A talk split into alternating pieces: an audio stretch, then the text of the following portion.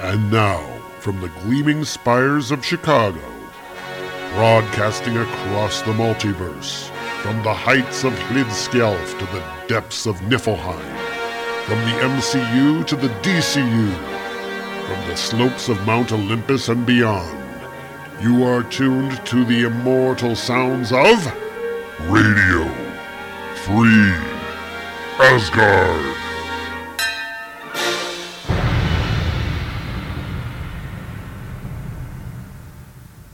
And hello, everybody. Welcome to Radio Free Asgard, episode 374. Happy solstice, everybody. Yeah, it is summer, officially summer as of today. And yeah, it is uh, hot and we've had really nice weather. I can't really complain too much, but summer is definitely, definitely here. And I cannot believe that we spent the entire spring in lockdown. Yeah. People are not supposed to be going out of their house except with a mask, blah, blah, blah. People have been ignoring this left and right. And, you know, you can see in some parts of the country it's out of control. So, welcome to Corona world, where it seems like people are bound and determined to not let this thing go away. What really kind of irritates me, and this, maybe speaking as a traveler, this will have some resonance with some of y'all out there, is that. Uh, you know, pretty soon the rest of the world is going to have this under control, and the U.S. is going to be the only place where it's not under control. And that's difficult, you know, for, for those of us who like to travel because, you know, people are not going to be letting us go anywhere. We're just going to be locked out of the rest of the world because of the idiots here who won't wear masks and won't socially distance. And uh, it's, it's one of those things that makes you want to bang your head on the table. So anyway, I'm not going to do that because that'll make weird noises on the, uh, on the podcast, like yeah, stuff like that, and that, that's those are the types of noises we really don't want. Anyway, so uh, hope everybody is is having a, a good solstice, and uh, we don't have a lot else to talk about here at the top of the show. However, we do have an issue of Thor to cover, so let's go ahead and move along to our review. Cross the rainbow bridge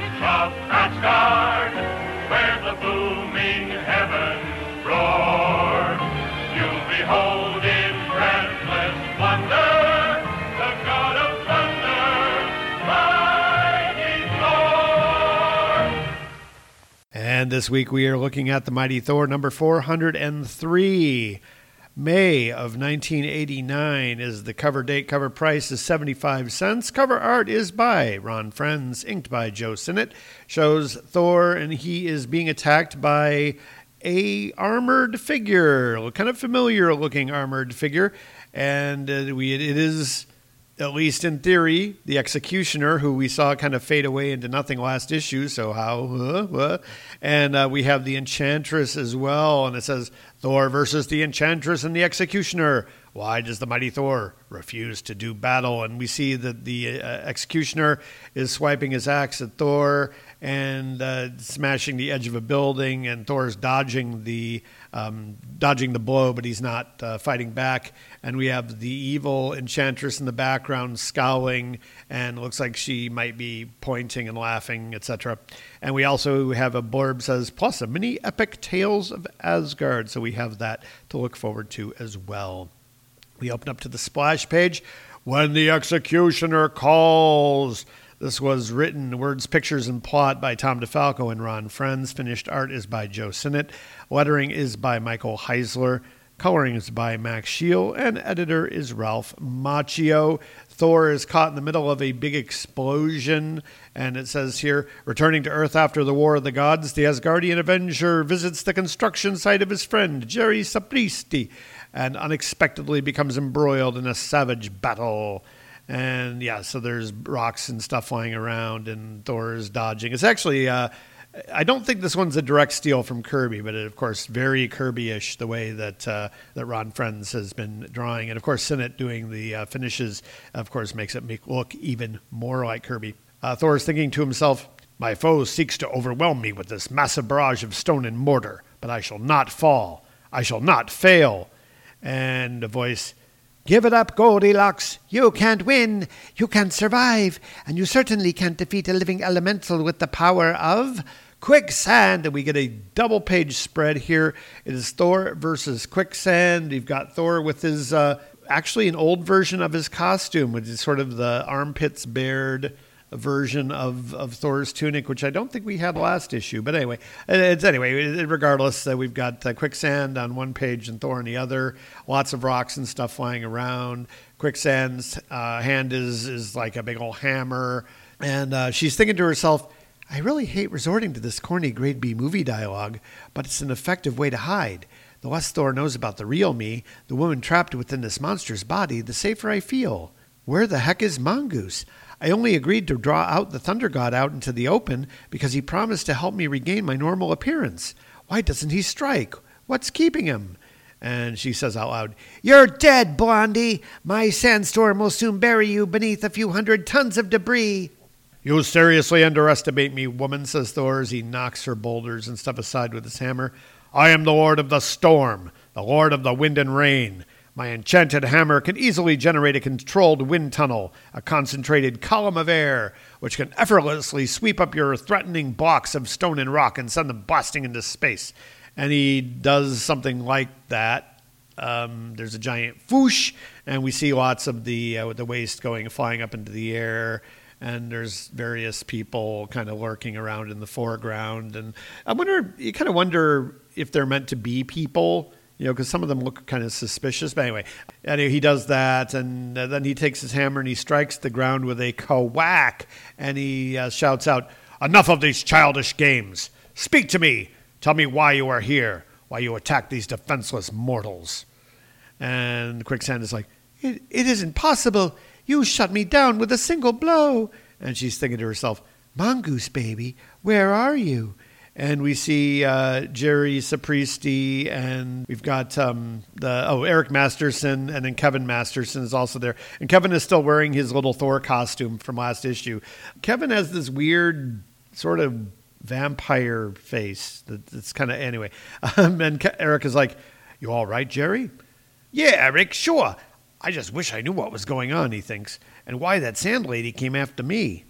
This is too cool, says Kevin. Thor rules. And we shift scenes to a aircraft who's hiding up in the clouds over a Kirby, New York City, and a voice the woman has done her part.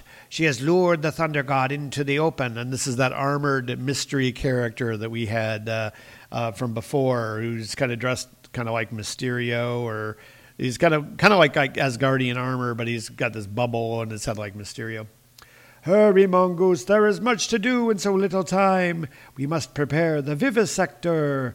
And Mongoose goes scampering off, and he says, The poor blighter will never know what hit him. Yeah, um, I don't think the mongoose is supposed to be British, so I'm not really saying. Anyway. Uh, so, anyway, at that very moment down below, there's a burst of smoke coming up from the ground, and there's uh, various construction workers here, because obviously this is at the construction site. And they're like, Yeah, what's that? I don't know, man. First, Brute Benhurst goes berserk. Then the sand creature shows up. And now this hot looking babe pops out of nowhere. This site is definitely haunted. And it is the enchantress, and she uh, reveals her face, and, uh, and she's thinking to herself, At last I have reached the mortal plane. But without the aid of the Rainbow Bridge, the journey from Asgard was more difficult a far greater strain than ever before. However, it appears that I have arrived at a most opportune moment. I may be able to use this to my advantage. And she sees that Thor is fighting quicksand, and she's thinking to herself, At first, I must find a champion, a warrior who will obey my every whim, one who would willingly sacrifice his own life to save mine. Perhaps this Benhurst mortal is the one I seek. Now, how did she know about Benhurst? That's, this is this is sloppy writing, folks. Anyway, so uh, she, uh, maybe he over, she overheard these other people talking about Benhurst, but she, they didn't really give her enough information to think that maybe he might want to fight Thor. Anyway, so uh, she does a little magic uh, motion here, and the uh, very light uh, pink rays shooting out of her hands and blasting upward. And it says, without another moment's hesitation, the enchantress vanishes in a flash of mystic energy. Meanwhile, in Asgard, home of the legendary Norse gods, we have Odin, and he's kind of slumped down and, sitting on the floor of his uh, throne room, and he's got, I don't know, looks like a candlestick. Maybe it's his scepter. Not really sure, but anyway, he's kind of sitting on the floor next to a, a fire, and the vizier comes rushing in, and he's thinking to himself, Lords of Valhalla, Odin has had another fainting spell. And he says out loud, Sire, you should not be left alone in your current condition. Where are the Crimson Hawks, your imperial guards? I sent them away, Vizier. It would have been unseemly for them to see me in this condition. He seems to be steadily growing weaker with each moment, he thinks. Tis way past time for me to undergo my fateful Odin sleep, to regain my strength, my power. But such a sleep in this condition could last months, years, centuries. Where is Thor? Why is he not here? Tis his duty to protect Asgard in my absence. And the vizier is thinking to himself, How can I tell Odin the truth? His son has already refused to come home, has already ignored an imperial summons. The god of thunder has chosen the safety of earth over that of his homeworld. And we see, uh, we shift scenes slightly. We're kind of underneath Asgard, and we see this green ball uh, kind of floating up into uh, the rocks underneath Asgard, being a floating island and all that. And it says in the caption, unknown to the Grand Vizier, the peace and security of Asgard may soon be put to the ultimate test as a strange cocoon like object drifts towards the underbelly of the floating city. As if directed by some sinister intelligence, it begins to burrow into the Asgardian landmass. It seeks life and light and it hungers. And we have this green globby thing that's kind of glowing pink. And we shift scenes, and we are back on Earth, and we are in the uh, police station where uh, things are being cleaned up after the uh, door got busted out last issue. It's nice that they remembered that the uh, police station got damaged anyway. Uh, so people are patching up the, the walls and the windows, and some of the people are being bandaged. And uh, so there's somebody is like, what happened here? Riot?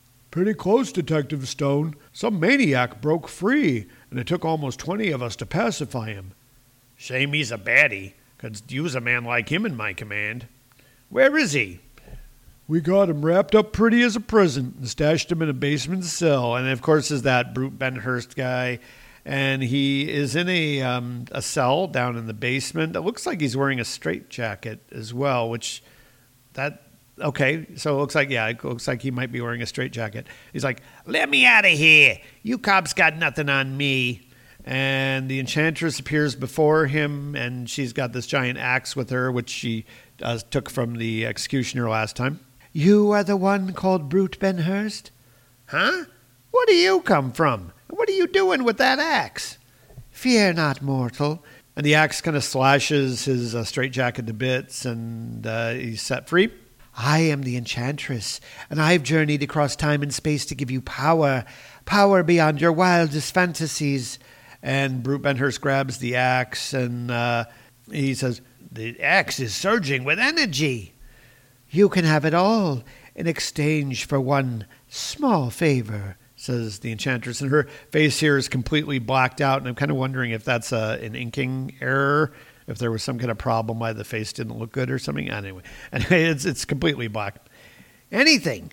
I'll do anything you say, he says. And we shift scenes back to the construction site where Thor is fighting quicksand and he's dodging her uh, her blows and she's changed herself into a tank, which is a very strange thing because can the Sandman do that? I guess he could, but anyway, um, she's like, "You're slowing down, Winghead. You barely avoided that last sand shell. You won't be so lucky next time." And Thor's like, "I know not the reason for this attack, Quicksand, or what you hope to achieve, but I have had enough." And he throws his hammer down the barrel of the tank, uh, the tank cannon, and with a bracoom breaks it apart from the inside and basically causes her to turn into a big pile of sand. The time hath come for you to learn the painful error of your evil ways, says Thor. And we get uh, cut back to the ship where the mongoose is. He, they're being watched by the the, you know, the armor guy with the bubble on his head through the cosmic voyeurscope. The, the uh, boss guy is saying, "Hurry! Quicksand cannot distract him much longer. Lock on target." It is done, says Mongoose. We shall soon possess the Asgardian tissue samples which the Master requested.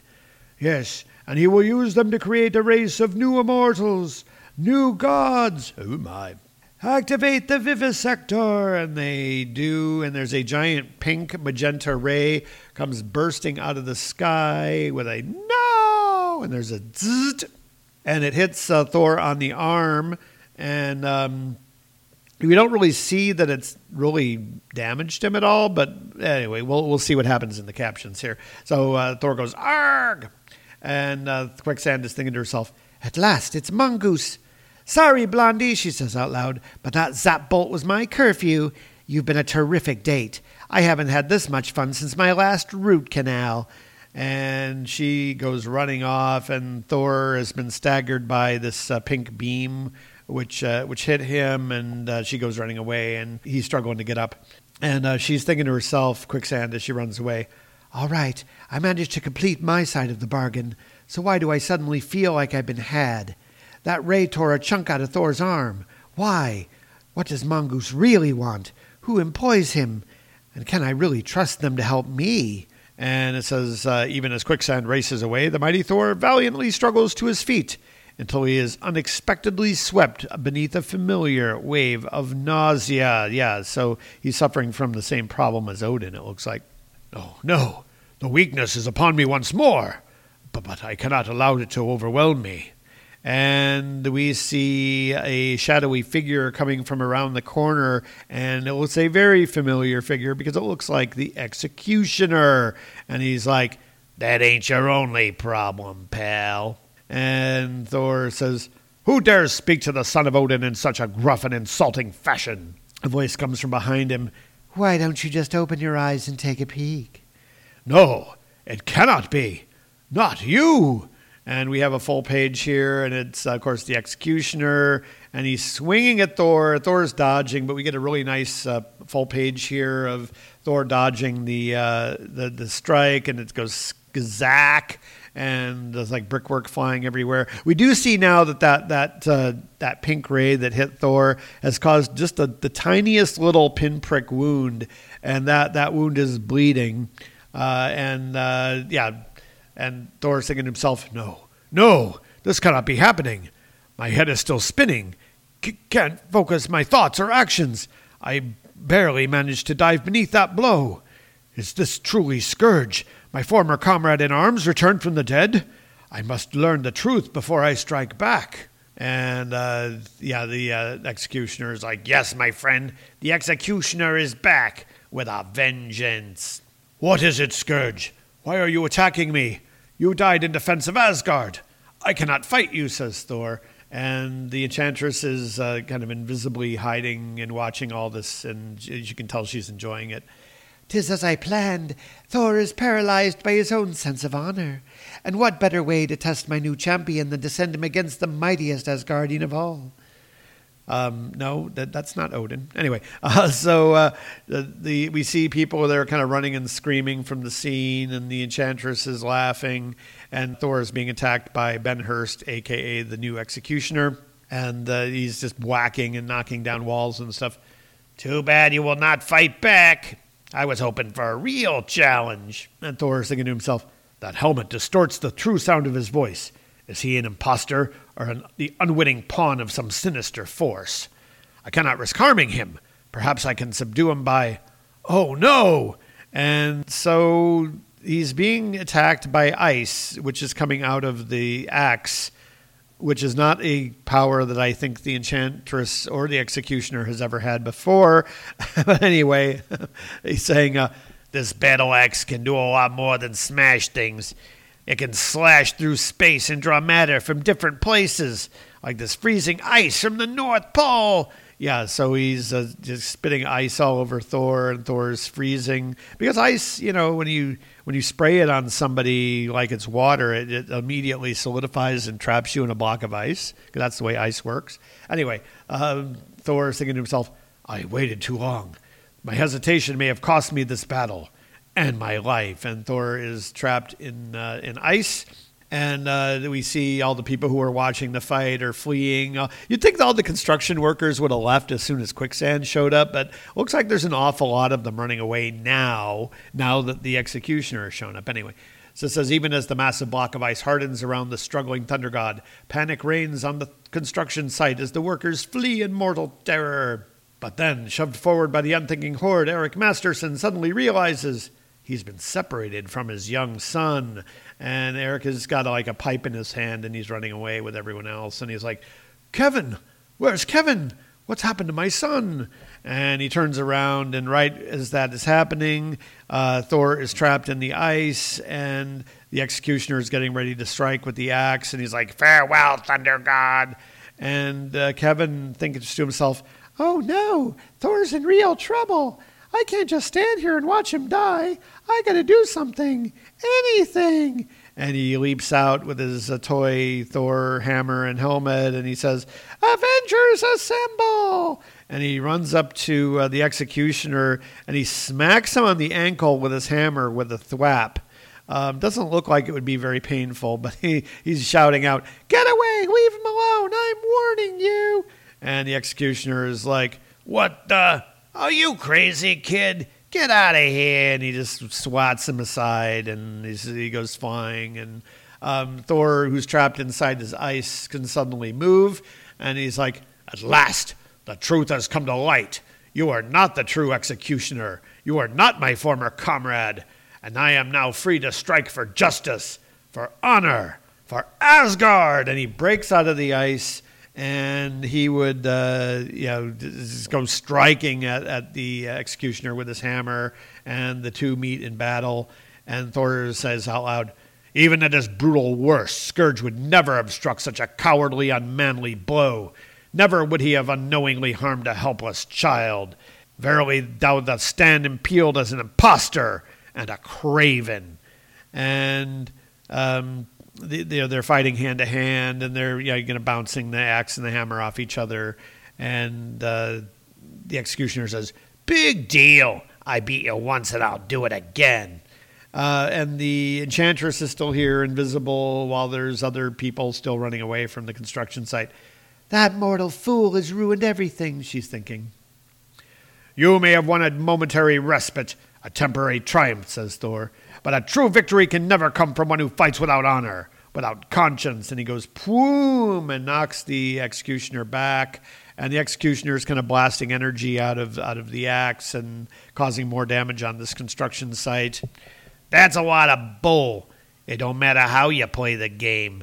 Winning is the only thing that matters and uh, Mjolnir comes uh, whacking him in the face with a plam, knocks the axe out of his hand, and uh, Thor says, Not so. One who steals a victory by deceit can never truly own it. Only the righteous sleep without fear, and he's just punching him over and over again, and he looks like the executioner is not doing well here.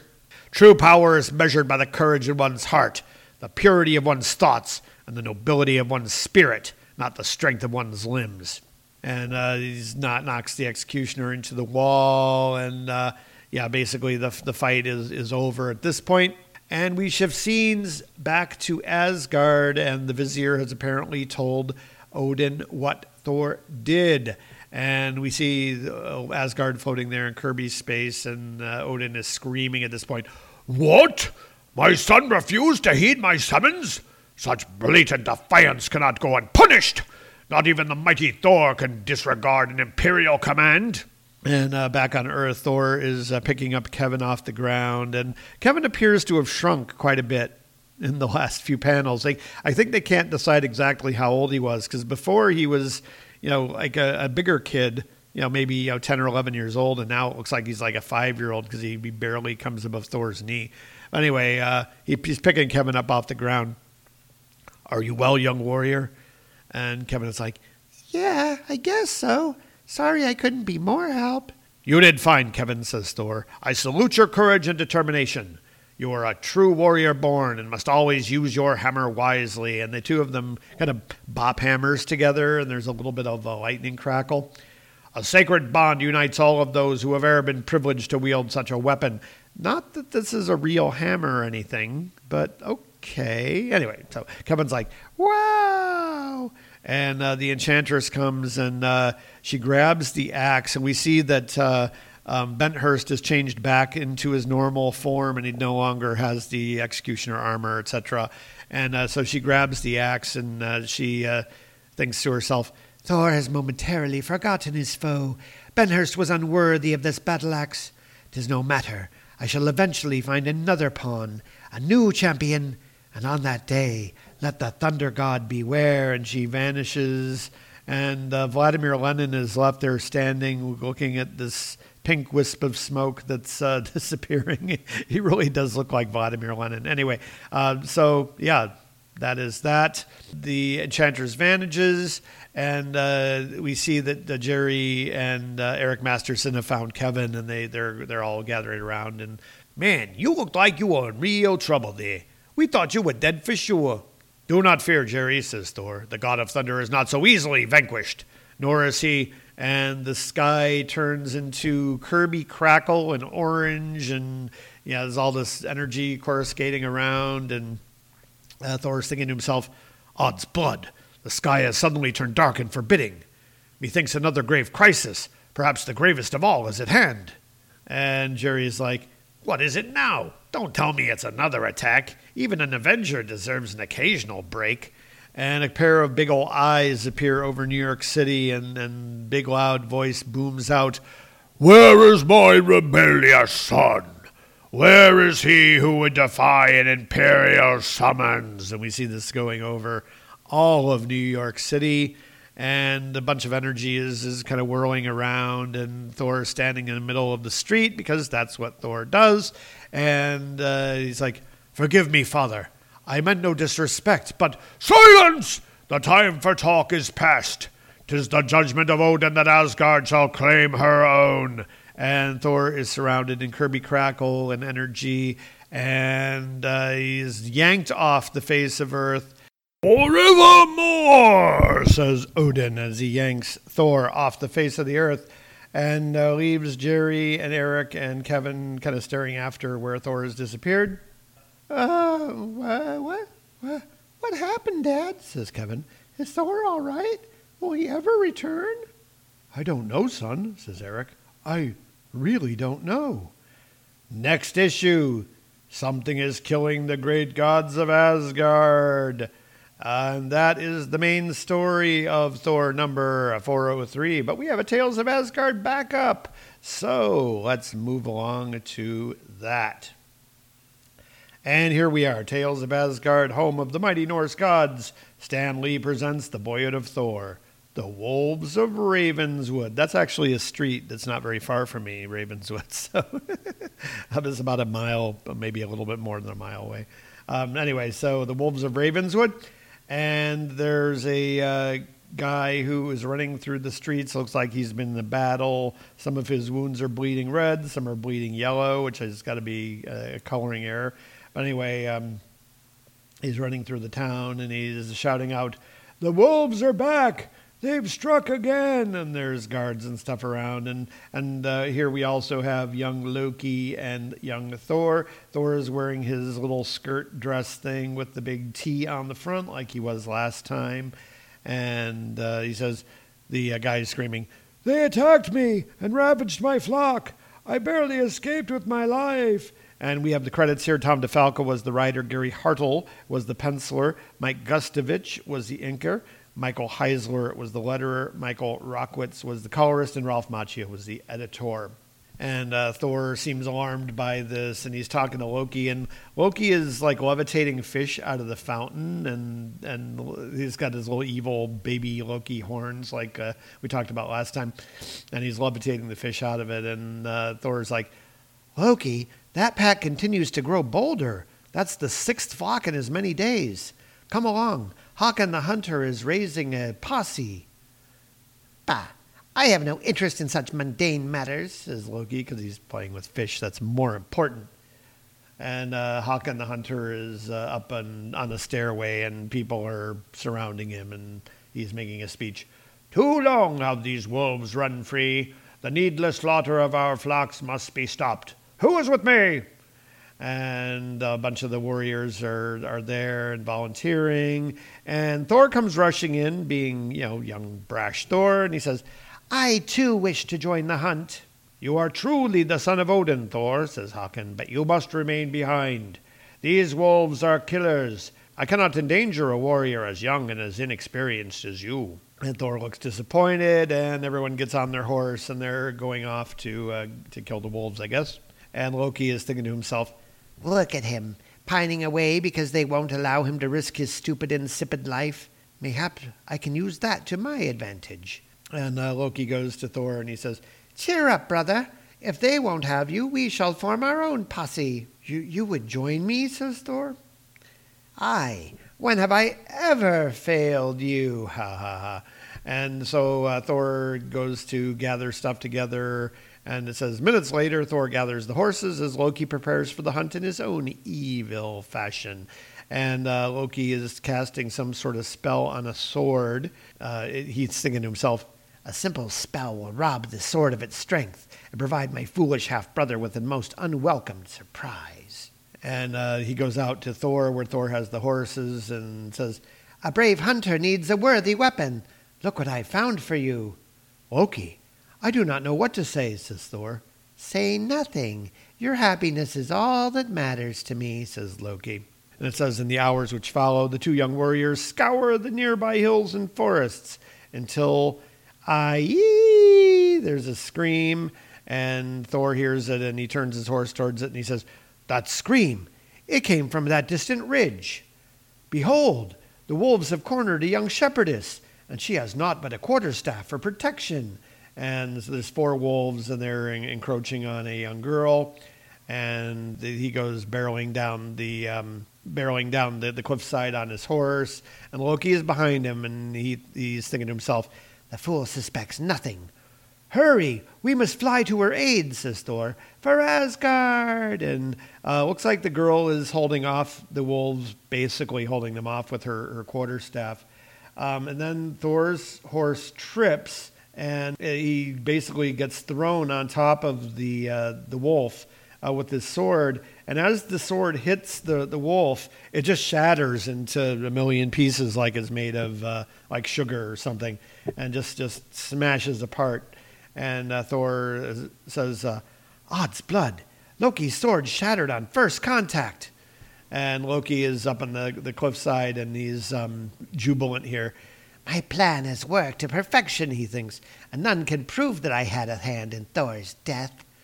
and uh, Thor is fighting off against the wolves now. And uh, the the girl says, Take my staff, young warrior. Your heroics have placed you in greater jeopardy. and uh, so she uh, throws him the staff, and apparently he knows how to use the staff, and he's uh, fighting the wolves with it. And one of the wolves is chasing Thor's horse, and the other two are fighting him. And he's talking to uh, this girl, and he says, Many thanks, kind lady. But what shall you use for protection? My wits, she says, and these heavy stones which were within easy reach. Look, someone watches from above, she says as she noticed Loki up there. And Thor's doing like uh, kung fu moves on these uh, on these wolves, and now he's fighting three of them, I guess. Thor says, Tis my half brother, and I am certain that he is merely awaiting an opportune moment to aid us. Loki's thinking to himself, I suppose I should maintain the fiction and attempt a distress signal. A pity there's none to see it. and he throws up a uh, like a magical flare kind of thing up in the air, and it, it bursts like a fire firework. And uh, Thor's fighting, and one of the wolves is grabbed onto the, the staff, and he he wrenches it in half, so it breaks. Thor's like, "Oh no, the staff!" And the girl's like, Do not despair. We still have our courage. "Aye, we are as guardians born," says Thor. "Stand behind me, milady. No harm shall come to you while I live." And the girl's like, "No, a true warrior goddess cowers behind no one." And uh, so, you know, they- they're fighting, and then all of a sudden, a big uh, axe comes flying out from from beyond and hits the wolf with a thack. And uh, the girl says, Have faith, young prince. Our salvation is at hand. Tis Hagen and his hunters. And yeah, so then a bunch of uh, arrows are skewering the wolves. Looks like the end of the wolves It says more arrows are fired as the grim warriors leave not a wolf breathing. And they're like, We saw your flare and came at full gallop. We were wrong to dismiss you earlier, Odin's son. Your courage has surely saved a life. And Thor has grabbed the girl and is helping her down off the cliff. And, and he says, Methinks this child would have survived on her own, for she doth possess the heart of a warrior born. And the girl says, My name is Sif, and I am no child. And Haken is like, Spoken like a true goddess, milady. All hail the mighty Thor and the lady Sif. And everyone goes, Yay! So could have quote the origin of Sif here, another version. And uh, Loki is running away on his horse, and he's like, Blast it all! Not only has Thor survived, but those fools now think him a hero. I shall never rest, never stop trying until I have bested my hated half brother. Loki shall triumph one day, and on that day, Thor shall live no more. And that is Thor number 403, and we'll be talking all about this issue right after this message. Tell me his name again. Thanos. I think I shall call him Adam. But return to me again empty handed, and I will bathe the Starways in your blood. Thanks, Dad. Sounds fair. Korvac's power grows, as does his madness. He would have destroyed us all had I not pulled us into the Soul Gem. Then Thanos, I'm coming for you. After Xandar, you were going to kill my father? You dare to oppose me? You see what he has turned me into. You kill him, I will help you destroy a thousand planets. It's all right, Adam. We're here to help. Just stay cool. Ugh, I don't want to be here! Resurrections, an Adam Warlock and Thanos podcast. Five years and going strong. Every other week. Mostly. For all of your Adam Warlock, Thanos, or Marvel Cosmic needs. Find it on iTunes, Podbean, Stitcher, Spotify, and wherever else podcasts are available. ResurrectionsAdamWarlock.tumblr.com. Adam Warlock. You cannot keep leaving your philosophy books open on the floor. I always trip on them in the middle of the night on my way to the can. And we're back with a few comments about the issue, as we always have. going to start with the uh, Tales of Asgard strip because, yeah, I have less to say about it, I guess. All right, so we get a revisionist introduction of Sif. We've seen the introduction of Sif back in the original continuity, of course, and it was absolutely nothing like this. Obviously, now they're setting up the Sif, who is appears to be, you know, 10 or 11 years old in, in the story as as sort of a uh, you know a warrior maiden type as opposed to the goddess of the harvest, which which is how she was originally uh, was originally portrayed in the in the lore. You know, again, it, it's not great what they're doing here and their their various revisions, but it does appear to be at least a fairly original story. When I say original, I mean it's not a story that we've seen over and over again in Thor comics. It, it, as stories go, it's pretty standard, generic fantasy fare. Um, you know, huntsman and the fight and the young brave hero. Yeah, I mean it's it's a pretty by the numbers, uh, like coming of age, uh, you know, hero story, hero's journey kind of thing. Um, of course, obviously the the Loki wrinkle to it is is a whole nother thing. I think they did a better job of portraying the Asgardians in this than they have in the past. I mean, at least not everybody looks like a superhero. I mean, they've got you know sort of fantasy garb, but they they don't look like they're you know step stepping right out of the Avengers or, or whatever else. So the sort of sci-fi edge that a lot of the the Asgard stories have had um, is not really present here. Um, the art is very John Buscema in a lot of places. I see a little bit of John Byrne creeping in as well. Um, we, have got you know multiple influences. Some of the art is a little weak as far as the um, you know the shape of faces and that kind of thing. People have very odd shaped heads in this story. Um, can't really say a lot else about it. Again, they have an issue of scale here. Um, sometimes the, the people seem much taller than they actually are. So it's never really clear how old the characters are supposed to be.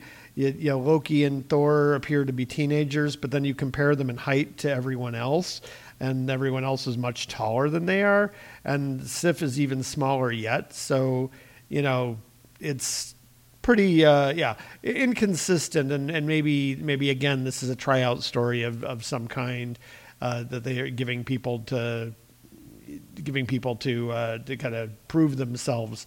Uh, and the Scary Hartle, I know I've seen the name around, so I assume that he did other things. Mike Gustovich, the inker, uh, that is somebody who was fairly well known in comic circles at this point. I think he was doing work on things like uh, what uh, uh, I think it was not DNA Agents, but it was one of the indie books from the mid '80s that he was involved with and uh, and I'm Justice Machine, I think, is the one uh, where he was also the inker on it. This is kind of a, a foray into uh, mainstream stuff for him. Don't have a lot else to say about the Wolves of Ravenswood. They didn't really mention Ravenswood after the title, so there you go. Uh, I'm think I'm going to assume that they're talking about the street in Chicago that runs north south through my old neighborhood here in uh, Rogers Park. Moving along to the main story, we have this uh, it's a continuation of what's been going on before. So we had this mongoose and quicksand saga. They're obviously working up to something, but they're doing it very slowly. It's a little bit frustrating. There seems to be some sort of a conflict going on here with Ron Frenz' schedule. He's only doing layouts being finished beautifully by by Joe Sinnott, but it's again he must be working on an annual or something that is taking his attention away from the main book. And i think that as the result of that they're also stretching the story out. There's no reason for a lot of this issue to take place. This is basically a whole issue of fight scene just filling space until we can get on to the next part of the story. So i'll be interested in seeing what was keeping Ron Frenz' attention away um, the story, it's nothing special. It's not bad. It's not good. We've got the quote unquote the new executioner, who is just some other guy with the axe. It would be interesting if they'd done something a little bit different with it. And I'm not sure where these extra powers have come from you know, this is not something I don't think that we've ever seen the executioner do before. You know, like being able to shoot ice out of his axe. Now, I admittedly haven't seen every single story of the executioner. He did a lot of appearances in things like the Avengers that I haven't read. So, if anybody knows better, they can feel free to correct me. Um, but by and large, you know, the story is okay. Again, it's a lot of filler and the artwork looks pretty good. I have to say that a lot of Kirby crackle, and that's something that that Sinnott is really good at. I think really the only scenes where we have any betrayal of you know this isn't Kirby doing the penciling or this isn't Sinnott doing all the penciling is when you have the scenes with Eric Masterson and particularly Kevin Masterson. Drawing kids is hard and most comic artists don't do it well. And I'm looking at you, John Byrne. Uh, you know, some some people make children in comics look like you know miniature adults, and then the other half the time they're these weird misshapen dwarves. It's like it's like no comic artist has ever seen a child before. I think that when when Power Pack came out, you know that was one of the few times when you actually had a realistic portrayal of kids in a comic. And even with that series, as time went on, when you got away from the original team that had worked on it, uh, they started to have the problem where everyone looked way, way older than they were supposed to because you know these comic artists aren't used to drawing kids. So I get why Kevin varies in height and, and in proportion uh, throughout the issue because you know people aren't used to that. I'm not seeing as many blatant swipes here as I saw in the last issue, but it looks to me like there may still be a few Kirby swipes here that I didn't notice. Definitely the Enchantress, very much in a Kirby style, and uh, the the eyes of Odin above New York City. That could be straight out of a Journey into Mystery comic, you know, taken to a, a larger scale. Um, because it, it, takes up half the page. But it's very, very effective, obviously, using the sort of classic style for this classic character. All right, I don't really have a lot else to say on this issue. So, once again, folks, thanks very much for listening. We really do appreciate it. If you want to email us, you can do so. The email address is radiofreeasgard at gmail.com. You can also join us over on the Facebook group. Look for Radio Free Asgard in the little searchy box there, and you will find us. And with that, I am back over the Rainbow Bridge, back to Midgard, and back to the solstice. And we'll see you next time here on Radio Free Asgard. Radio Free Asgard is copyright Tom Harris USA Productions, which is totally responsible for its content. The characters, stories, and situations presented on this program are copyright their respective copyright holders and are presented for entertainment, review, and educational purposes only. No ownership is implied. We make no money from this podcast, and the contents are believed to be covered under fair use. If you like what you've heard on today's program, we'd appreciate it if you leave us an iTunes review, send us an email with your feedback, tell your friends, if you have any, or annoy your coworkers with our incoherent ramblings and silly voices. Thanks once again for listening to Radio Free Asgard.